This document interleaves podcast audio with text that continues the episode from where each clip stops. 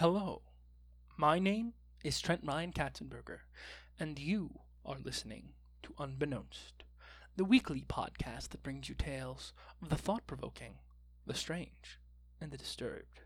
And tonight we come to you from a survey ship high above our strange little world. As I read you, They're Made Out of Meat, the award winning sci fi short written by Terry Bisson. They're made out of meat. Meat? Meat. They're made out of meat. Meat? There's no doubt about it. We picked several from different parts of the planet, took them aboard our recon vessels, probed them all the way through. They're completely meat. That's impossible. What about the radio signals? The messages to the stars? They use the radio waves to talk, but the signals don't come from them. The signals come from machines. So, who made the machines? That's who we want to contact. They made the machines. That's what I'm trying to tell you. Meat made the machines. That's ridiculous. How can meat make a machine? You're asking me to believe in sentient meat. I'm not asking you. I'm telling you. These creatures are the only sentient race in this sector, and they're made out of meat.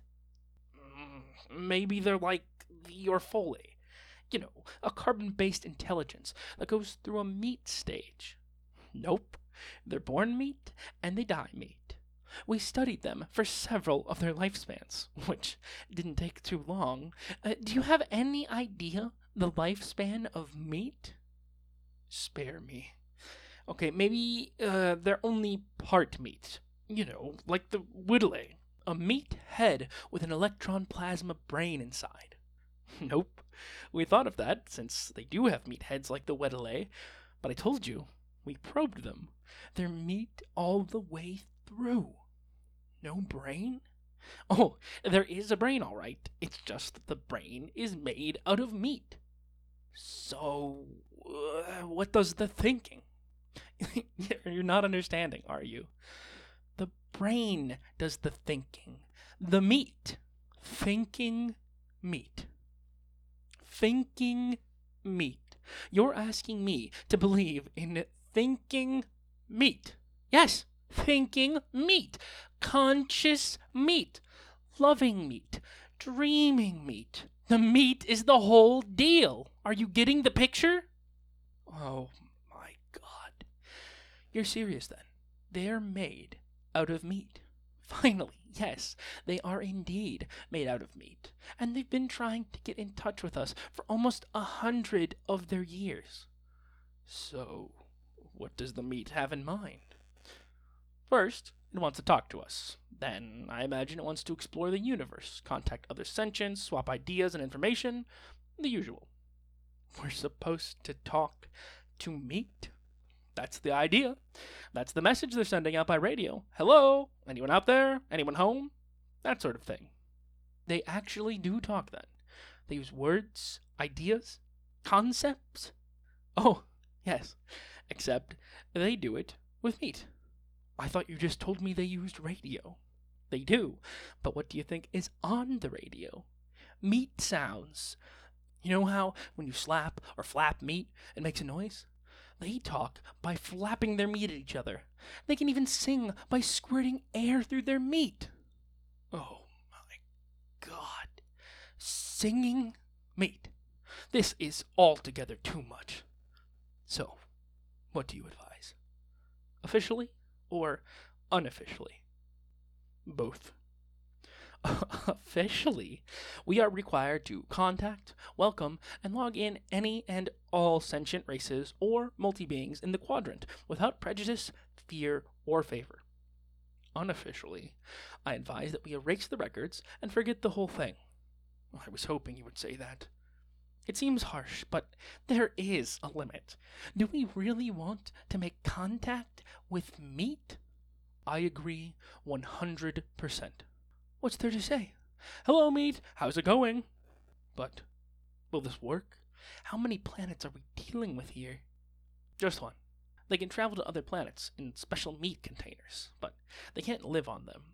And being meat, they can only travel through C space, which limits them to the speed of light and makes the possibility of their ever making contact pretty slim. Infinitesimal, in fact.